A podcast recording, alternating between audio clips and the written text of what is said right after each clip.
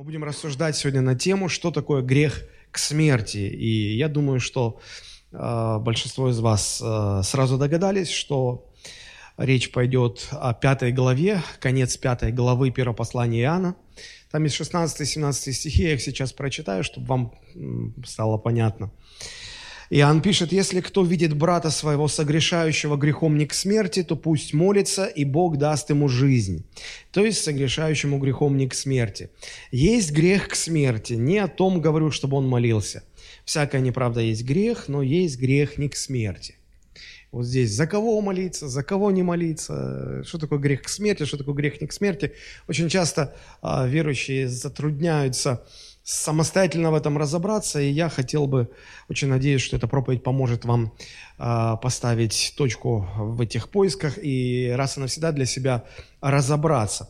Я понимаю, что этот вопрос э, интересен будет сугубо верующим людям. Я бы даже сказал, ну, настоящим ученикам Христовым. Остальным эта тема может показаться неинтересной, но что делать? Я постараюсь заинтересовать и вас, потому что там и про вас тоже будет сказано сегодня. Вот. Если вы помните, в великом поручении, которое Христос оставил церкви, сказано, «Итак, идите, научите все народы». Да? В греческом оригинальном тексте там буквально сказано так. «Итак, идите и делайте учеников из всех народов».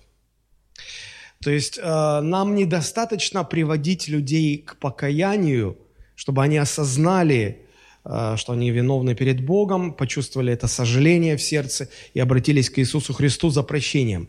Нас э, Христос направил не каять людей, не приводить к покаянию, прежде всего, и самое важное, Христос направил нас в народы, чтобы мы делали учеников, чтобы мы воспитывали учеников.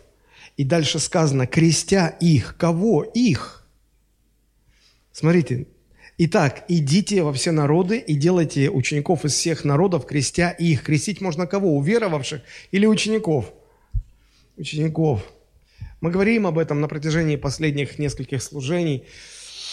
А, крестить надо учеников. А, учеников, конечно же, учеников. Сначала сделать из уверовавшего ученика, а потом их крестить. Вы спросите, а чем же так радикально верующий отличается от ученика? Ну, очень просто. Иоанн 8 глава, 30-31 стихи написано. «Тогда э, сказал Иисус к уверовавшим в Него иудеям», 31 стих читаю, «Если прибудете во мне, то вы истинно мои ученики». Он обращается к уверовавшим в Него, то есть к верующим. И говорит, вы верующие, это замечательно. Но нужно, чтобы вы стали учениками.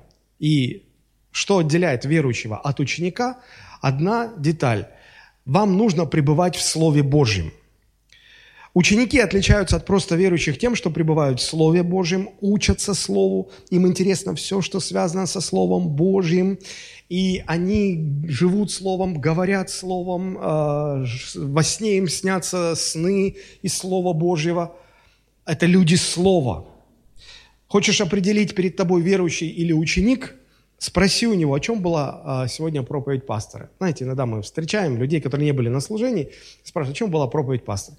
Если вы услышите ответ, да, боги из Библии, перед тобой уверовавший.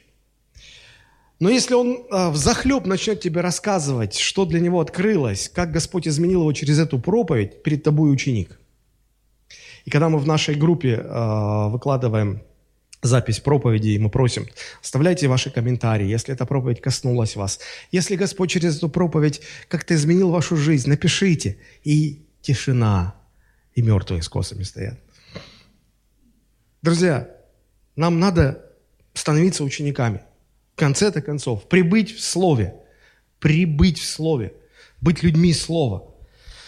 И вот только потом, посмотрите, Матфея 18 глава, 19-20 стих – Итак, идите и делайте учеников из всех народов, крестя их во имя Отца и Сына Святого Духа, и только потом уча их соблюдать все, что я повелел вам. Потому что иначе, если учить всем вот деталям Божьего Слова, уверовавшим будет неинтересно. Я готовлю проповедь э, под названием «Почему мне неинтересно в церкви?». Я часто слышу от людей «неинтересно в церкви». Молодым неинтересно в церкви, А, особенно это вот беда дети верующих родителей. Вот их верующие родители берут за собой в церковь, они сидят, но не могут еще сопротивляться папе, маме. Но им неинтересно. Я вас понимаю. Молодежь, я вас понимаю. Вам это 300 лет неинтересно. Жаль, что ваши родители это не видят и не понимают. И не прививают вам ну, что-то, как вот, а, помните, про Тимофея сказано, что Павел говорит, я уверен, что вера, которая была еще в бабушке твоей, а потом в маме твоей, она сейчас в тебе пребывает. Не только наследственные проклятия могут переходить из рода в род. Наследственные благословения, вера, как доверие Богу в жизни, может переходить по наследству, наследственное благословение. Я верю в наследственные благословения, а не в наследственные проклятия. Интересно будет только тогда, когда ты ученик, когда ты пребываешь в Слове, когда ты живешь Словом, когда ты жаждешь Слова, когда ты испытываешь каждый день голод по Слову, и ты хочешь наполняться Словом. Вот тогда и только тогда будет интересно. Впрочем, давайте все-таки вернемся к теме нашей проповеди. Помните, я прочитал, да, эти два стиха. Но для начала хотел бы задать вопрос. Как вы поступаете, когда вы видите брата или сестру из церкви согрешающих? Вот вы увидели, то есть это не слух до вас донесся, это не предположение ваше, вы своими глазами увидели, да, что, что вы делаете, как вы реагируете? Ну, вы скажете, ну, Писание говорит, если согрешит против тебя брат твой, равная сестра, пойди и обличи его. Это правильно, это по Писанию, нужно обличать. Но есть еще что-то, а, одна деталь в нашей реакции, которая предшествует даже обличению. Нам надо молиться за него, ходатайствовать за него перед Богом. А, это, это, это во-первых, обличать во-вторых уже. Прочитаю эти два стиха, 16 и 17, в современном переводе. «Если кто увидит, что брат совершает грех, но грех, не ведущий к смерти, пусть помолится и даст ему жизнь». Это касается тех, чей грех не ведет к смерти. А есть грех, ведущий к смерти. Я не говорю, что надо молиться о таком грехе. Всякое дурное дело – грех, но есть грех, не ведущий к смерти. Здесь э, можно выделить э, два принципа относительно э, молитвы о согрешающих. Первый принцип а, заключается вот в чем. Когда ты видишь, как твой брат или сестра согрешают, молись. Молись за него. А, молиться в каком плане? То есть расскажи Богу. В принципе, а, Господь от нас требует этой реакции, и она для нас естественна. Но вот согласитесь, когда вы увидели, вот вспомните ситуацию в своей жизни, вы увидели, что брат или сестра согрешают, какое у вас первое желание? рассказать. Рассказать. Но только у нас вектор немножко сбился. Мы э, не Богу хотим рассказать, а мы ближнему хотим рассказать. Дальнему особо не поделишься, а вот э, на кухне, а вот с друзьями в кафешечке за чашечкой кофе. А ты знаешь, о, а я сейчас тебе такое расскажу, ты упадешь. Оказывается, режиссер, я, э, пастор Якин – вот с э, лидером прославления уезжают в Крым. И вот то все, пятое, десятое.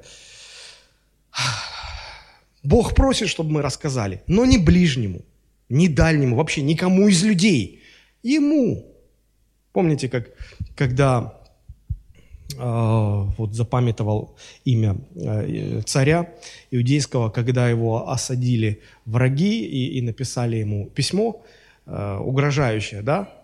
И он взял это письмо, пошел в Дом Божий, развернул перед Господом и стал читать, и сказал, Господь, посмотри, что мне пишут. Посмотри, что происходит. Что будем с этим делать? Вот, вот, вот что хочет от нас Бог. Вот что хочет он, а, от нас Бог. А, по сути, то же самое делает Иисус Христос, когда видит кого-то из нас согрешающим. Посмотрите, 1 Иоанна, 2 глава, 1 стих. Апостол пишет, «Дети мои, сие пишу вам, чтобы вы не согрешали. А если бы кто согрешил, то мы имеем ходатая перед Отцом Иисуса Христа, праведника». Иоанн говорит, не согрешайте. Но я понимаю, что реальность жизни такова, что мы будем согрешать. Это неизбежно, у нас продолжает жить греховная природа, от этого никуда не деться. Не, ну, не, невозможно так, чтобы человек жил и не грешил.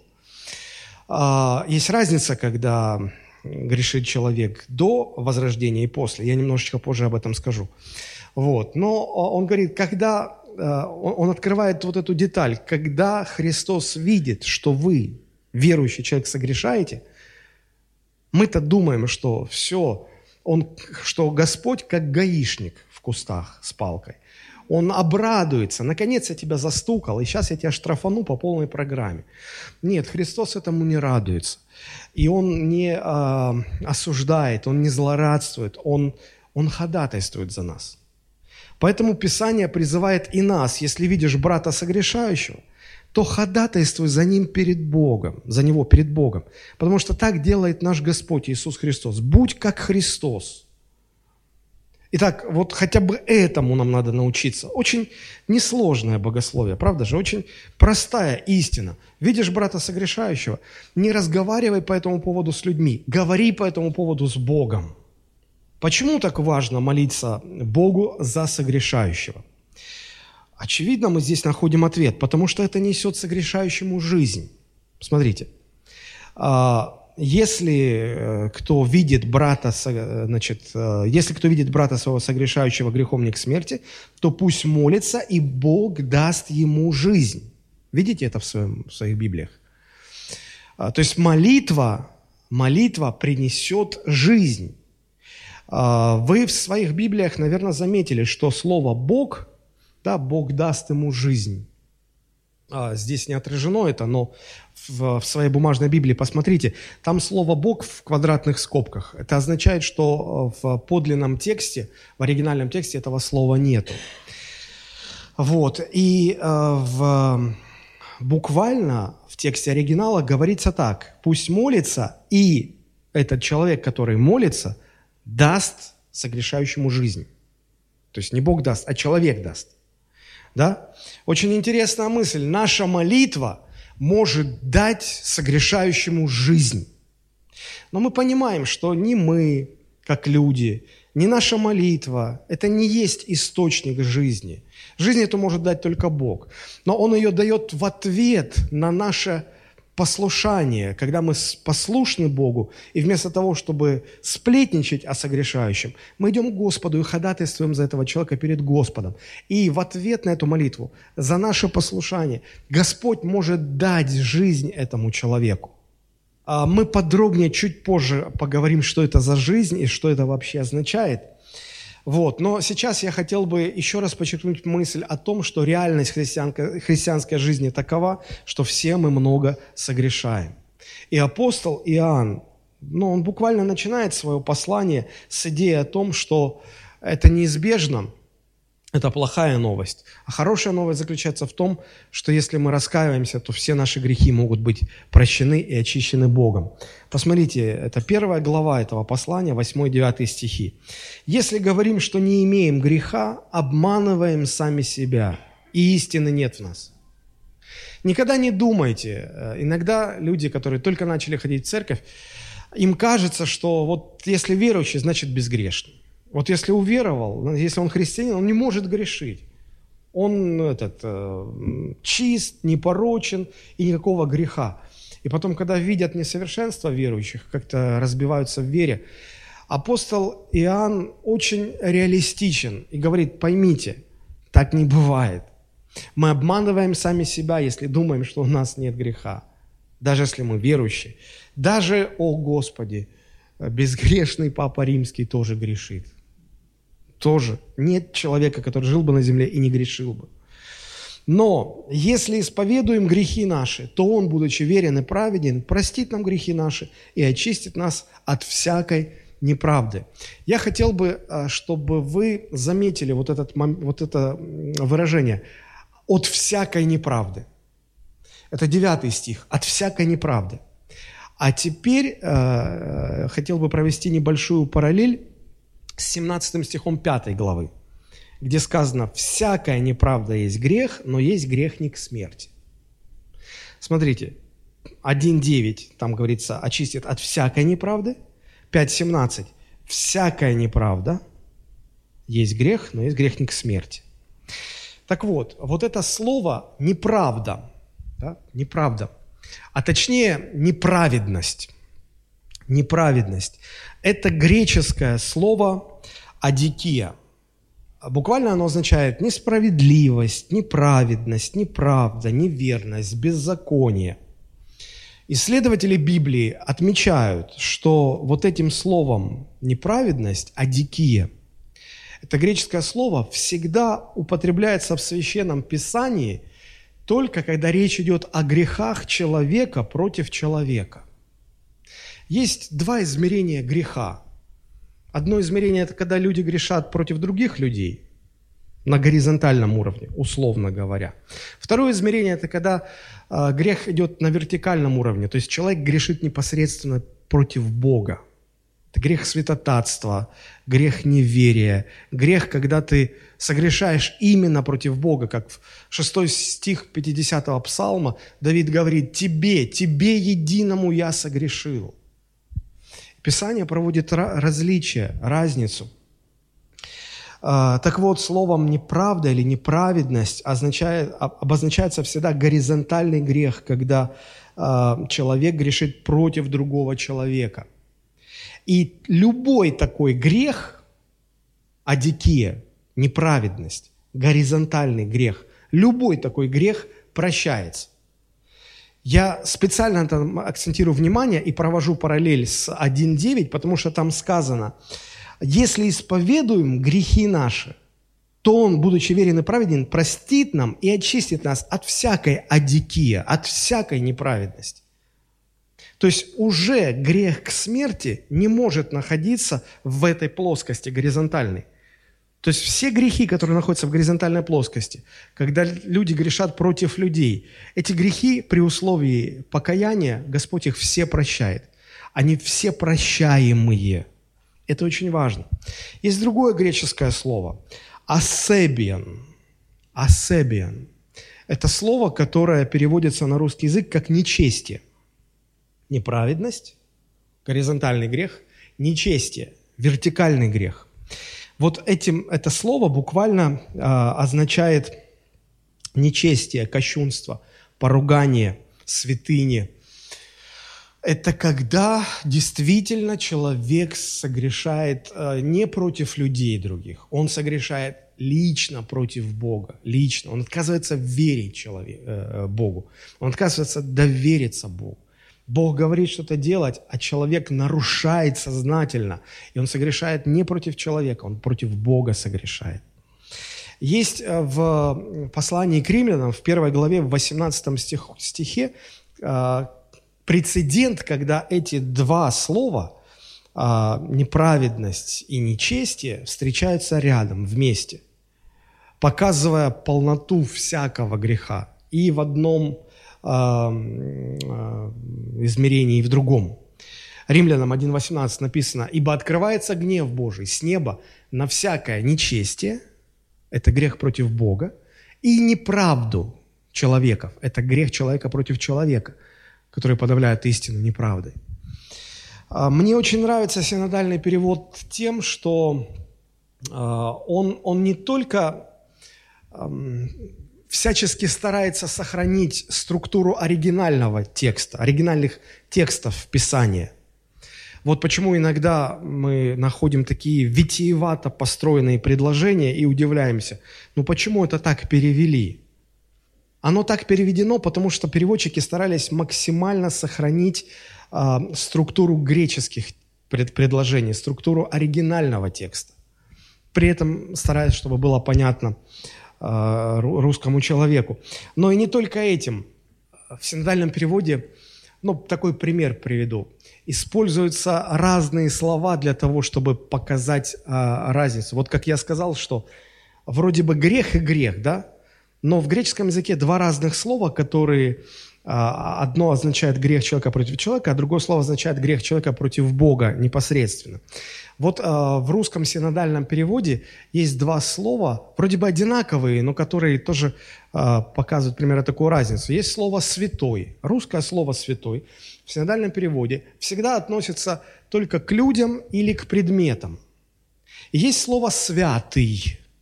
Оно используется исключительно по отношению к Богу и только к Нему одному. Обратите внимание, когда вы читаете в своих Библиях, святой это, это люди или это предметы. Святый это только, только по отношению к личности Творца.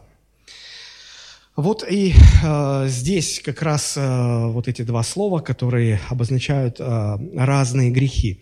Но в нашем э, случае речь идет именно о грехах, которые человек совершает против человека. Это грех, э, так сказать, горизонтальный.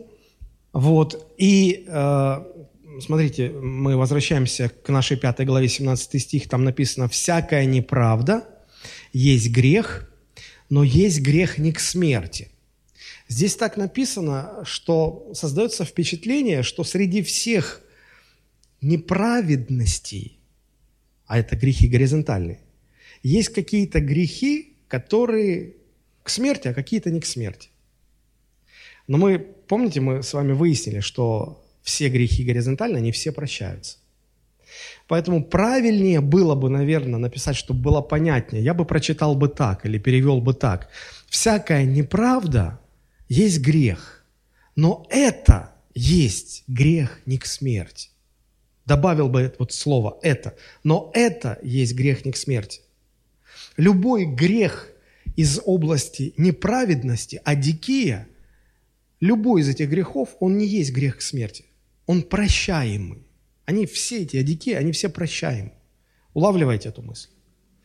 Значит, грех к смерти, за который, если человек этим грехом грешит, даже не, не стоит за него молиться. Значит, все это находится в области грехов, э, которые, которыми человек может согрешить против Бога непосредственно. То есть мы сужаем э, наш поиск до э, вот именно этой категории грехов. Еще раз подчеркиваю, какой бы грех брат или сестра не совершили, ходатайствуйте за него, и Бог дарует ему жизнь. Любые неправильные действия в отношении ближнего, любая несправедливость, неправильные мотивы, неправильное поведение, что угодно, ходатайствуйте, и Бог простит этот грех. Речь здесь не о ситуации, для равновесия говорю. Не о ситуации, когда человек живет в грехе, ну, допустим, э, занял у кого-то э, большую сумму денег, а потом не возвращает. Грех против ближнего. Грех, да. И вот он год так живет, два живет, и потом даже отказывается, да нет, да я, что, я не брал, или, или там, ну, в общем, начинаются проблемы. Очень часто ко мне люди подходят с такими вопросами – когда кто-то кому-то занял и потом не отдает, и, и все начинается. И люди даже уходят из церкви. Несколько лет человек у нас ушло из церкви именно по этой и только по этой причине. Поэтому я и говорю всегда, братья и сестры, не вступайте друг с другом в денежные имущественные взаимоотношения. Если хотите у кого-то кто-то занять, придите ко мне как к пастору, спросите, посоветуемся – вместе придем, или возьмите свидетелей, чтобы потом не было разночтей. Но лучше, не, лучше вот не ввязывайтесь в эти все вещи. Доверяйте Господу. Так вот, а, если человек а, согрешил против другого человека и не хочет раскаиваться, не ищет примирения с людьми, не стремится загладить свою вину, или так, для отмазки, простите за такую фразу, просто там, ну, я каюсь, вот, прости меня, и даже не думая о том, что, что нужно возместить ущерб, как-то загладить свою вину, как-то исправить последствия греха, если это возможно. Вообще не думает, ну, просто живет в грехе. Вот в этом случае отсутствие покаяния перед ближним переводит его грех из плоскости горизонтального греха в область вертикальных грехов. Потому что Бог согрешившему повелевает покаяться. И если ты долго не каешься, ты уже начинаешь грешить не только против ближнего, ты уже начинаешь грешить против Бога. Ты Ему противишься, ты Ему сопротивляешься. Теперь это уже грех против Творца, который превращает человека в богопротивника. Это уже не просто адикия, это уже асебиан, нечестие, противление Богу. Мы понимаем, и Иоанн это пишет, что настоящий возрожденный человек – не может пребывать во грехе. Это не свойственно для человека. 1 э, Иоанна 5,18. Мы знаем, что всякий рожденный от Бога не грешит. Оригинальный текст, если вы посмотрите, то там смысл заключается в том, что а, мы знаем, что всякий рожденный от Бога не может оставаться в грехе. Рожденный от Бога может согрешить, но оставаться там не может. Это знаете, как если вы кошку возьмете, и, и она вот увидела, что вы ее хотите в грязь положить, в яму с грязью. И она будет из вас цара... будет э, вырываться, царапаться. Вы когда-нибудь пробовали кошку купать в ванной? Вот, у вас руки, как у наркомана после этого. Вот, она будет сопротивляться. И даже если вы преодолеете, и вы ее опустите в грязь, она выпрыгнет оттуда, как ошпаренная, и потом три дня будет вылизывать себя, чтобы очиститься от этого. Но другое дело, вы возьмете хрюшку в руки и понесете ее, и у нее слюнки потекут, когда она увидит. И вы ее положите туда, и она просто хрюкнет вам в ответ, такой радостной, поросячей своей улыбкой. Спасибо, так хорошо. Еще и на вас брызнет, мол, да, обратная волна благодарности как бы захватит, чтобы вас захватило. Так вот, возрожденный человек, если и вляпается в грязь, то его как кошку оттуда просто пули, она, он вылетает, и потом отмывается, очищается как может. Не может возрожденный человек, согрешив, вляпавшись в грязь, валяться там как свинья, похрюкивать и наслаждаться. Ну не может, такого не бывает. И вот Иоанн говорит, мы знаем, что такого не бывает. То есть если брат или сестра оступились, согрешили, ну каким бы ни был их грех, надо ходатайствовать. Бог простит. И по молитве вашей Бог даст согрешившему жизнь. Вот это первый принцип относительно согрешающих верующих. Теперь мы подходим ко второму принципу, который как бы уравновешивает первый. И суть его заключается в том, видишь брата согрешающего, ходатайствуй за него. Это первый принцип. Второй принцип. Но знай, что есть пределы и границы эффективности такого ходатайства. Не всегда такое ходатайство будет эффективно. А в каком случае оно будет неэффективно? Ну, мы читаем. А, если кто увидит брата своего согрешающего грехом не к смерти, то пусть молится, Бог даст ему жизнь, то есть согрешающему грехом не к смерти. Есть грех к смерти, не о том говорю, чтобы он молился. То есть если ты видишь брата, согрешающего грехом к смерти, то апостол Иоанн говорит, даже не молись. Не будет ответа. Не будет эффективным твое ходатайство. Даже не стоит. Мы понимаем, ого, это серьезный вопрос. А как понять? А как мне различить? Вот он грехом к смерти грешит или грехом не к смерти он грешит? Как разобраться? На самом деле очень сложные тексты, богословы на протяжении столетий ломают копья и пытаются каждый доказать свою теорию, но весь этот спектр теорий условно, если обобщить, сводится всего лишь к двум точкам зрения. Ну, понятно, что грех к смерти или грех не к смерти, э, речь идет о грехе, который ведет к смерти или который не ведет к смерти. Вопрос э, или разделение только к какой смерти, к физической или к духовной, или к вечной погибели. Вот. Одни считают, что речь идет о грехе, который приводит к физической смерти. И в качестве аргументации приводят э, в пример Ананию и Сапфир. Вот, помните историю, да? Когда их грех обнаружился, Бог их сразу же наказал смертью. То есть это грех, который сразу привел согрешающего к смерти. Вот. Если так, э, то не совсем понятно, а к чему тогда призыв или предостережение, что не надо молиться. Я как-то особо и не заметил, чтобы, когда упали бездыханными Анания и Сапфира, что вся церковь бросилась в молитву, молиться за них. Нет, такого не было, да и нам в голову не придет. Мы же, ну, в конце концов, а, мы, мы, мы понимаем, что пока человек жив на земле, за него можно молиться, что-то можно изменить. Если человек умер, все, мы никак не можем повлиять на, его судьбу. Мы не верим в эти учения, когда после смерти человека, если за него на земле кто-то молится, то там как-то его судьба меняется. Это абсолютно не библейское учение. Абсолютно не библейское. А, поэтому мы понимаем, что за умерших молиться бесполезно. Мы никак не можем повлиять на их судьбу, и поэтому этот призыв – не о том говорю, чтобы молился, он как-то излишним становится, избыточный. Он, ну, это и так никто делать не будет. Мы все это понимаем прекрасно. Тогда к чему это все? А если человек не умер физически, так может есть шанс, может, Бог его помилует. Помните, когда Давид согрешил, и Бог сказал, что родившийся у тебя сын от Версавии умрет. И Давид понял, что если Бог сказал, что умрет, ну значит умрет. Ну какие тут варианты могут быть? Но он видит, пока не умирает. И он молится, и он постится. И он молится и постится до тех пор, пока ребенок еще дышал. Как только он умер, он перестал молиться. Люди его не поняли, но логика очень простая. Пока живой, еще есть надежда. Поэтому и молишься. Вот. Поэтому точка зрения о том, что речь идет о грехе, который приводит к физической смерти, она не, не совсем подходит, она нелогично представляется. Вторая точка зрения, что речь здесь идет о вечной смерти или о вечной погибели. То есть, другими словами, есть грех, который ведет к вечной погибели, и апостол Иоанн говорит, не о том прошу, чтобы вы молились. Предположим, что это так. Тогда что это за грех, который ведет к вечной погибели? Мы уже выяснили, что этот грех не относится к горизонтальной группе, это грех относится к вертикальной группе, это когда человек грешит непосредственно перед Богом или, э, или Богу, против Бога.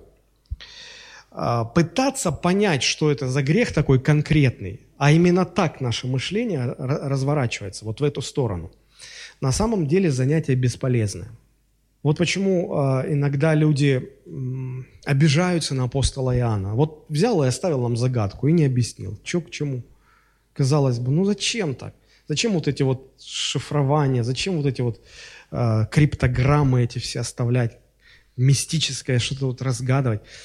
А на самом деле Иоанн даже не пытался нас озадачить и даже не пытался там оставить нам, как вот программисты говорят, пасхальное яйцо, чтобы мы там потом разбирались гадали, что это значит. Дело в том, что пока мы фокусируем свое внимание на том, что это за грех, который является смертным или приводит к смерти, пока мы на это сфокусированы, мы не можем найти решение. То есть ответа в этой плоскости не существует. Но если мы переведем фокус своего внимания с того, что это за грех, на то, чтобы понять, а что это за человек, который совершает такой грех, ведущий к смерти, Каковы характеристики этого человека? А вот характеристики этих людей, они в этом послании очень так ярко представлены.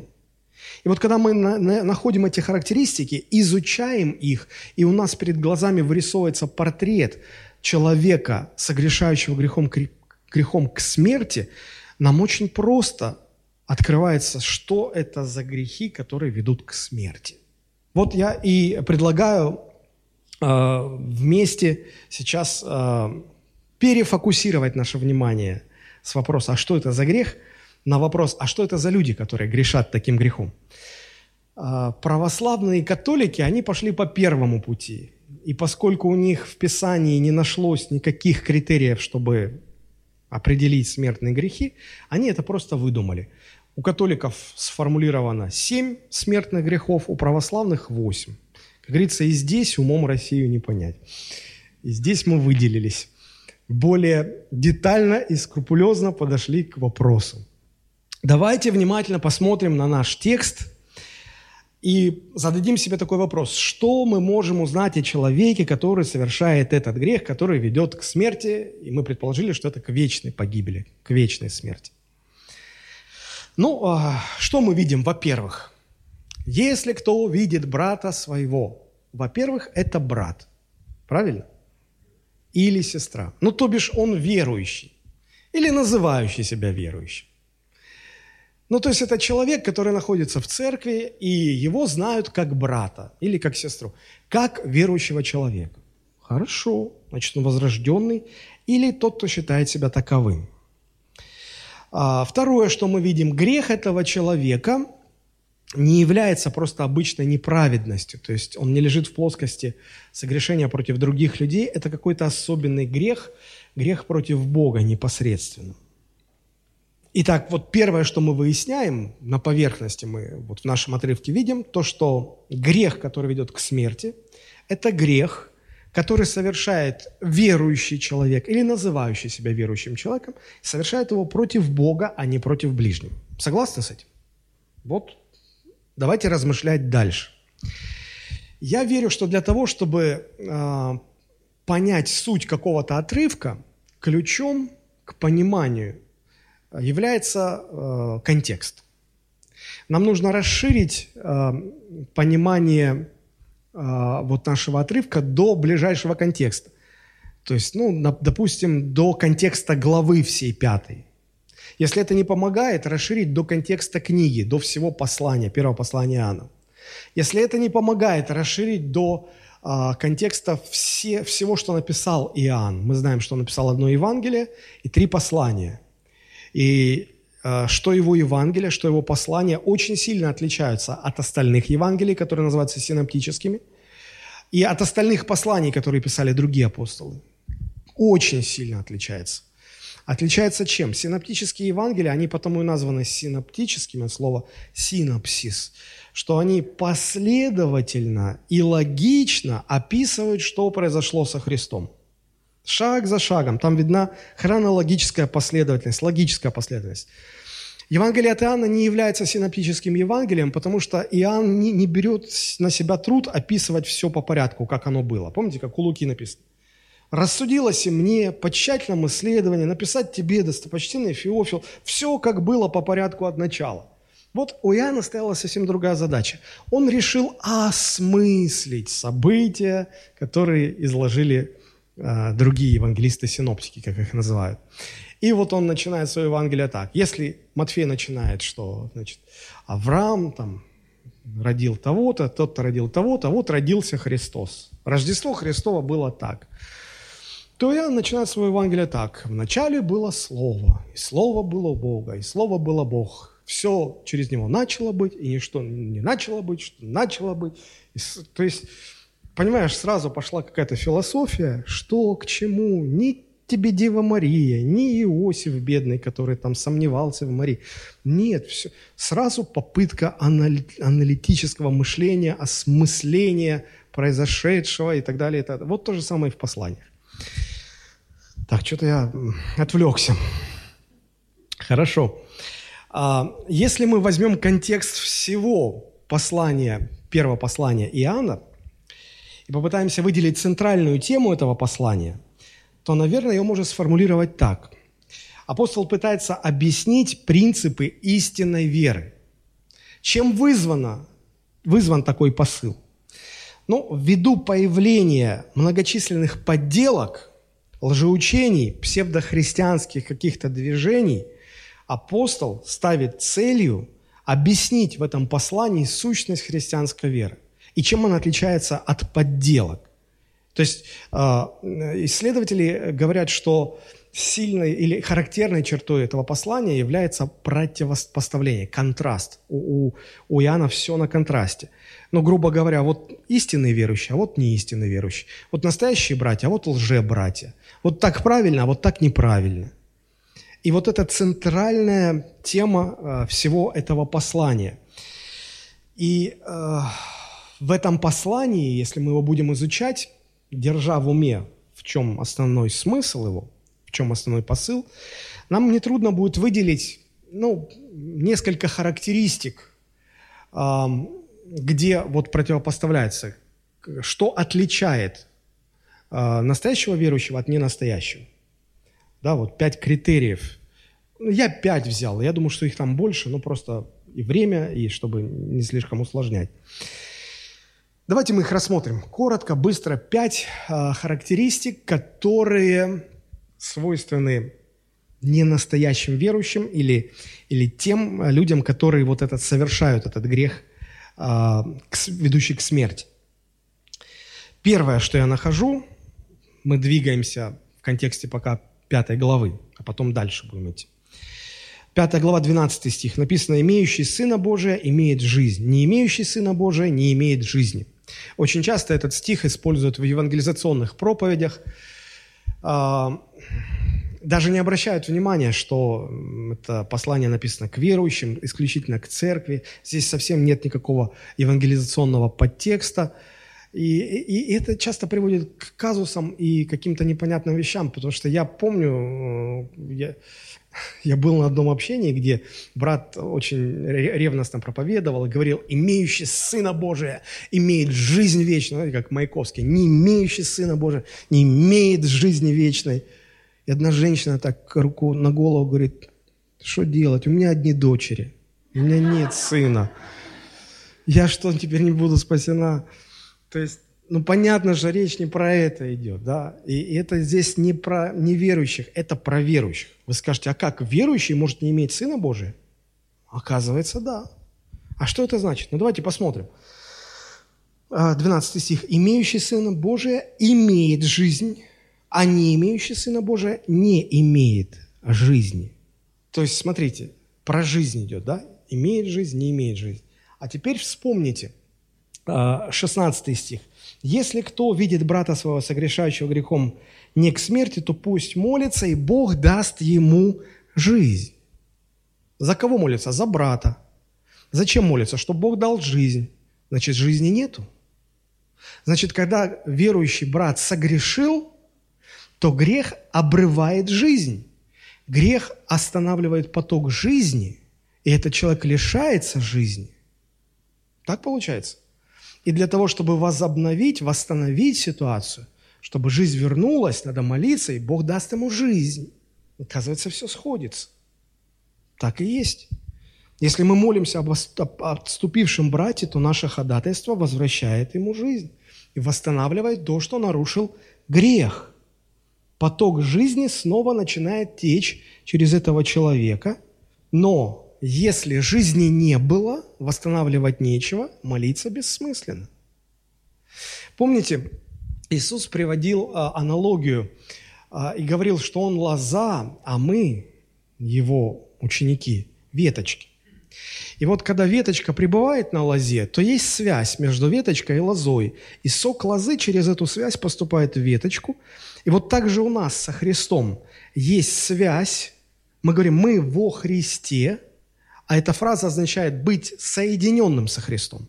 И вот пока у нас есть соединение со Христом, жизнь Божья через это соединение течет через нас – мы можем исполняться Духом Святым, нам хорошо, мы живем жизнью Божией, в нас светится Божья слава, есть жизнь, это нормальное состояние. Если человек при этом согрешает, то грех ломает веточку, обламывает. То есть грех разрывает связь со Христом. И жизнь Христова в нас уже не течет. И мы, если мы настоящие верующие, мы начинаем чувствовать, что что-то не так. Мы начинаем чувствовать, что жизнь перестает к нам поступать. Мы начинаем сохнуть, буквально сохнуть. А, царь Давид вот как описывает это состояние, когда он сам согрешил. Посмотрите, Псалом 31, а, первые пять стихов прочитаем. «Блажен муж, кому отпущены беззакония, чьи грехи прощен, покрыты. Блажен человек, которому Господь не вмеет греха и в чем духе нет лукавства». Теперь внимание, он говорит, когда я молчал, то есть я согрешил, но я не каялся перед Богом. Я молчал, я не возвращался к Богу. Вот, говорит, когда это было, обветшали кости мои от повседневного стенания. Ибо день и ночь тяготела надо мной рука твоя. Свежесть моя исчезла, как в летнюю засуху. Человек засыхает. Ему все не мило, все нерадостно, он места себе не находит, он пятый угол ищет, он не знает, куда деться, он, может быть, даже не понимает вначале, что происходит. Жизнь Божия перестала течь. Грех разорвал связь, жизни не стало. И поэтому Иоанн говорит, видишь такого брата согрешающего, ходатайствуй перед Богом за него, и Господь восстановит связь, Господь приведет его к покаянию, он покается, связь восстановится, и жизнь вернется к нему. И снова потоки жизни наполнят его. И таким образом эта твоя молитва даст ему жизнь. Он снова вернется, все восстановится, все будет хорошо. Вот почему имеющий Сына Божьего, а я бы даже дополнил и сказал, имеющий связь с Сыном Божьим, имеет жизнь его внутри себя – а брат или сестра, которые в церкви, не имеющие связи с Сыном Божьим, не имеют жизни. Вот, вот что ты хочешь делать. Внешне очень сложно отличить. И тот, и другой. Вот, может быть, кто-то сидит с вами, и, и, и, может быть, у него как раз эта связь к грехом и разорвана, связь со Христом. И у него нет жизни. Он стоит на прославлении, ему ничего не радует. А кто-то рядом руки поднимает, говорит, Господь, спасибо тебе. Ты такой любящий, ты такой милостивый. Его сердце сокрушается от Божьей любви. Его Радость переполняет о, о Боге, спасение своего. Эта жизнь в нем бурлит, и он не может стоять спокойно, он, он реагирует. А кто-то рядом стоит и никак не реагирует, потому что жизнь не течет, ничего не происходит. Его, наоборот, все раздражает. Раздражают эти вокалисты, раздражают эти какие-то нелепые тексты, эти какие-то странные мелодии, раздражает, что слишком громко музыка, раздражает, что слишком громко голоса, раздражает кондиционер, раздражает сосед, который устроил пневматическую чистку зубов, не спросив на это разрешение. Раздражает все. И он стоит или сдерживается. Жизни нету. Нету. И как понять? Если спросишь, как дела, брат? Жизнь есть? Аллилуйя, слава Господу, все хорошо.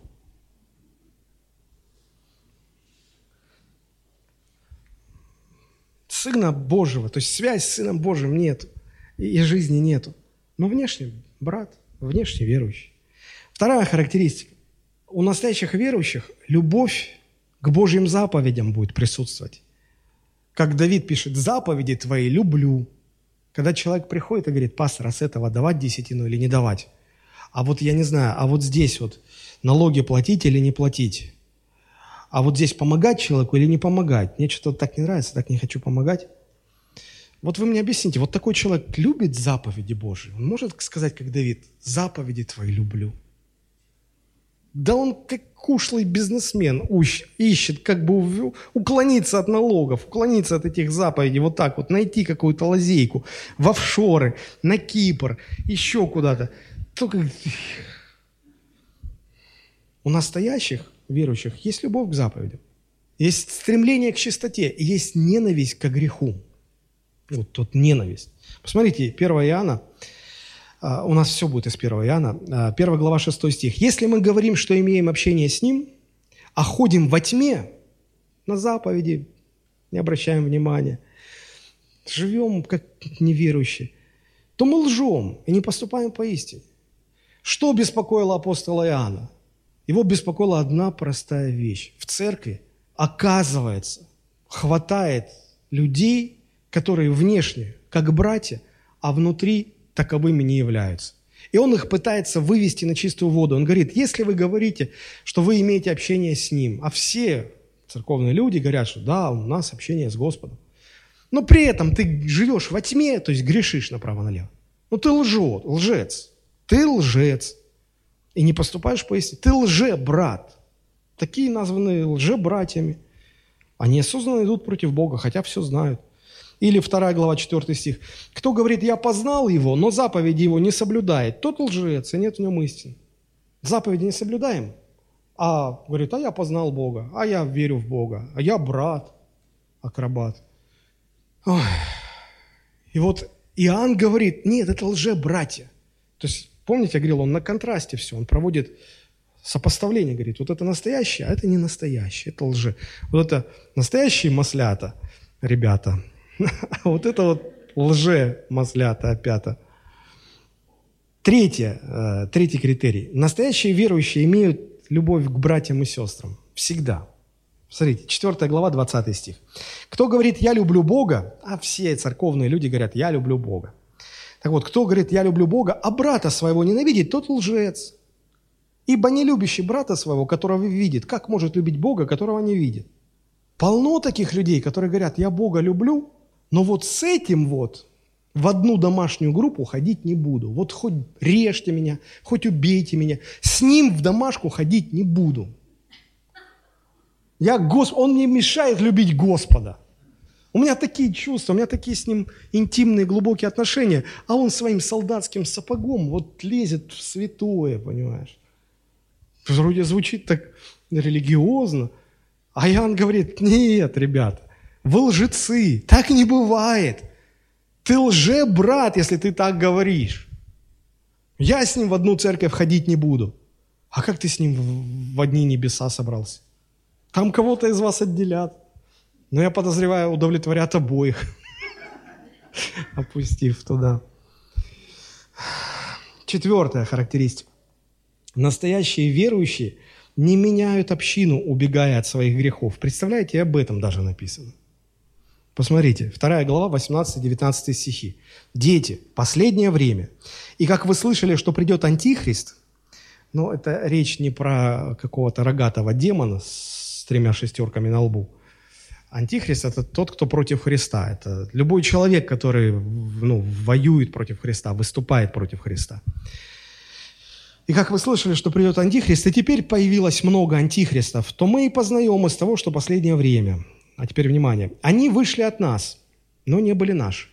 Как это? Вышли от нас. То есть это были братья. Но они вышли от нас из церкви, чтобы перейти, может быть, в другую общину или вернуться в иудаизм. Они вышли от нас, но не были наши. Ибо если бы они были наши, то остались бы с нами. Но они вышли, и через то открылось, что не все наши. То есть, вероятнее всего, это были люди, которые отказались прислушиваться к решениям церковного руководства, отказались принять обличение, просто убежали от своих проблем в другую общину или в мир. Или, но в их контексте а, там, скорее всего, речь идет о том, что они вернулись в иудаизм.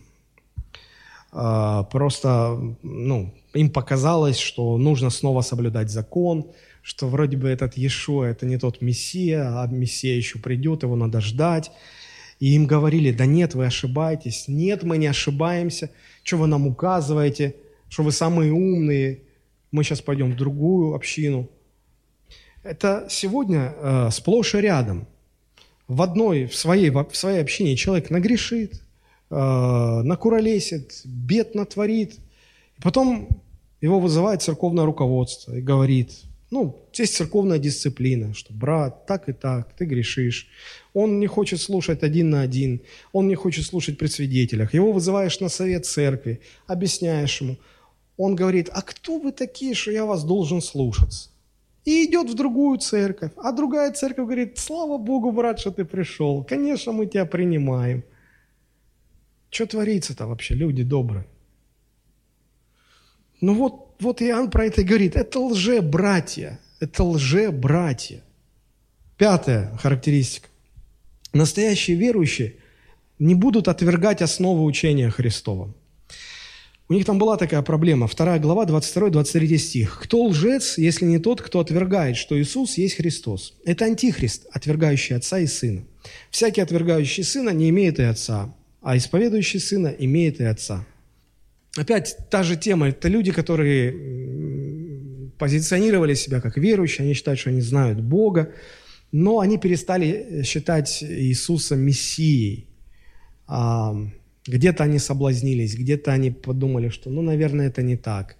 И они стали отвергать основ, ну, то есть само основание.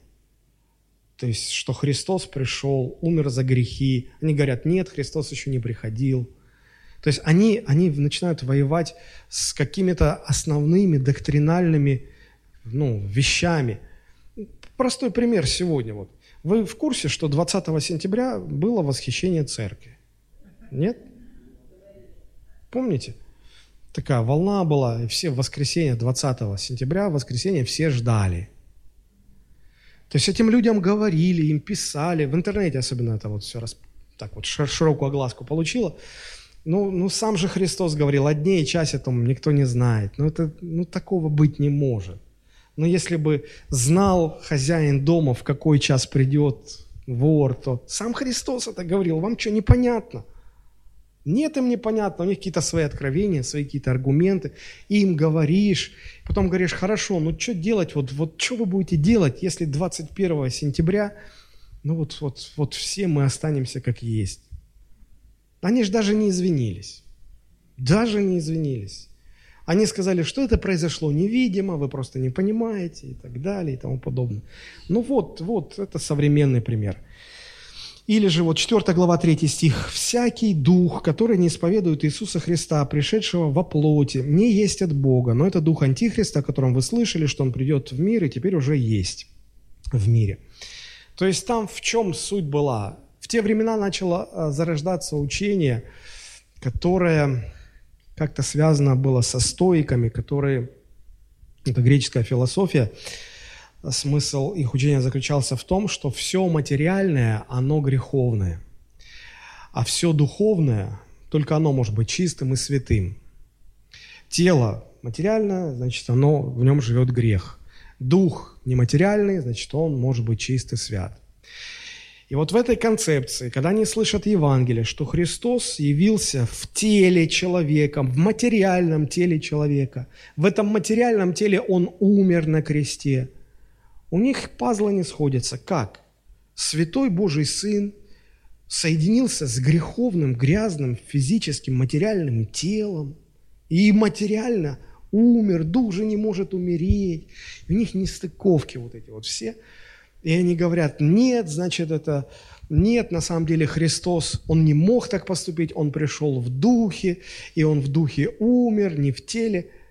И ты, когда вот их слушаешь, ты понимаешь, что все Евангелие, вот 1 Коринфянам 15 глава, э, Павел говорит, братья, напоминаю вам Евангелие, что Христос пришел, умер за грехи по Писанию, воскрес по Писанию, да? Ты видишь, как это Евангелие просто сыпется, рушит, ну просто разваливается. И вот Иоанн говорит, это антихристы, это лже-братья, это, это люди, которые отвергают основы учения Христова. Таким образом, мы можем выделить следующие пять критериев, определяющих человека, который согрешает вот этим грехом, а, ведущим к смерти, грехом, а, который ну, ну, не прощается. Что это за критерий? Это люди, которые не имеют связи со Христом, а потому не имеют в себе жизни Божьей. То есть восстановить, да, молиться нужно потому, что молитва восстанавливает э, жизнь, жизнь Бог возвращает человеку. А если этой жизни не было, что может молитва восстановить? Ну, нечего восстанавливать. Поэтому Иоанн говорит, я и говорю, что вам об этом даже не надо молиться. Понимаете? Если привести человека на пустое место и сказать, что здесь был какой-то храм, тебе его нужно восстановить, а он ничего не видит там, там нет ничего. Что восстанавливать, если ничего нет? Поэтому и молиться не нужно. Вторая характеристика. Эти люди живут в нарушении заповедей Божьих, при этом считая себя братом или сестрой. А, третье. Они ненавидят братьев и сестер, но при этом уверены, что любят Бога. Четвертое не признавая над собой власть церковного руководства, они убегают от своих грехов и своих проблем в другие общины или в мир, вместо того, чтобы покаяться, исправляться, работать там, где ты, вот, куда тебя Бог поместил. И пятое. Эти люди отвергают основополагающие э, доктрины учения Христова. Вот эти пять характеристик, которые рисуют нам портрет человека, который согрешает грехом, ведущим к смерти, он уже Богу не покоряется, не людям, он Богу противится. И вот в таких случаях Иоанн говорит, нет смысла молиться за этого человека. Но здесь нужно правильно понять посыл. Здесь Иоанн не запрещает. Он не говорит, я строго-настрого вам запрещаю. Не молитесь о таких людях. Он говорит, нет, вы поймите, что вроде молитва дело-то важно. Молиться надо, за все надо молиться. Мы говорим, много молитвы, много силы, мало молитвы, мало силы, нет молитвы, нет силы. Столько проблем в жизни, столько проблем в мире в этом. Сейчас этот еще военный конфликт, Армения, Азербайджан. За это нужно много-много-много молиться, чтобы Господь помиловал. Там пытаешься умом разобраться, как это решить. Там нет решений. Там один стоит на своем, другой стоит на своем, третий подключается. И надо молиться, чтобы Господь помиловал. И, и, конечно, надо, за все надо молиться. Но вот вы, несмотря на такую важность молитвы, силу молитвы, Иоанн говорит, а вот в этой ситуации оно бесполезно. Не, вы можете, конечно, вы не согрешите. Но просто будьте готовы к тому, что это ваше ходатайство а, окажется безрезультатным. Бог не ответит. Вы можете годами молиться за таких людей. Ничего не изменится. Просто ничего не изменится. И последние пару минут. Что делать человеку, согрешающему грехом к смерти? Как, как ему помочь-то? Что с ним делать? ну, ответ прост, прост и очевиден. Лжебрату нужно обратиться ко Христу. Но это очень сложно по одной простой причине. Он не, он, он не видит своей нужды в обращении. Он не считает, что ему нужно обращаться. Он, он считает, что у него все в порядке, что он правильный, что у него все хорошо, что он брат без этой приставки лжи. Ему трудно признать свою неправоту. Мы увидели вот в этом тексте два принципа молитвы о согрешающем. С одной стороны, что надо ходатайствовать за согрешающего. Но если это человек, который вот таким образом грешит, тут, тут бессмысленно. Тут бессмысленно. Значит ли это, что нам ну, не нужно за них молиться, как я уже сказал? Да нет, можно попробовать. Вот, может, может Бог помилует, не знаю. Но, а, по крайней мере, апостол говорит, что будьте готовы к тому, что эти молитвы останутся неотвеченными, безрезультатными. Итак, что же такое грех к смерти? Я надеюсь, вы понимаете, что это не какой-то особенный грех, вляпавшись в который, ну все, человек, значит, выхода не, не имеет. Ну, типа как вот у католиков семь смертных грехов. Гордыня, зависть, чревоугодие, блуд, гнев, алчность, уныние. У православных их восемь. Чревоугодие, прелюбодеяние, сребролюбие, гнев, печаль, уныние, тщеславие, гордыня. Все становится понятно, когда переключаешь внимание с того, что это за грех, на характеристики, что это за люди, которые таким грехом грешат. Вот мы их перечислили. И важно понять, что по сути это лжебратья. Что такое грех, ведущий к смерти? Это грех противления Богу, который совершают вот такие лжебратья. Формы этого греха могут быть самые разнообразные. Но, но нужно понимать, что лжебратья всегда будут в церкви. Они будут всегда. Сам Христос об этом предупреждал, когда рассказывал одну из своих притч. Очень быстро посмотрите. Матфей 13, 24 и ниже. Другую притчу предложил он им, говоря, «Царство небесное подобно человеку, посеявшему доброе семя на поле своем. Когда же люди спали, пришел враг его и посеял между пшеницей плевелы и ушел. Когда взошла зелень и показался плод, тогда появились и плевелы. А пшеница и плевелы, они внешне практически одинаковые, их очень сложно отличить. То есть мы бы точно не различили бы. Мы, мы не специалисты в этом деле. А, придя же, рабы домовладыки сказали ему, «Господин, недоброе ли семя сеял ты на поле? Откуда же на нем плевело?» Ну, представляете, какая досада. Ну как, ну все испортил. Вот все испортили. А смотрите, что говорит хозяин поля. А, это враг человек сделал это. А рабы сказали ему, хочешь ли мы пойдем выберем их? Но он сказал, нет, чтобы, выбирая плевелы, вы не выдергали вместе с ними пшеницы. Почему Господь не не устроит, грубо так скажу, охоту на ведьм и не повыдергивает всех этих лжебратьев из церкви. Да потому что вопрос настолько деликатный, что тут можно... А, Господь же не будет это делать, там, ангелов посылая.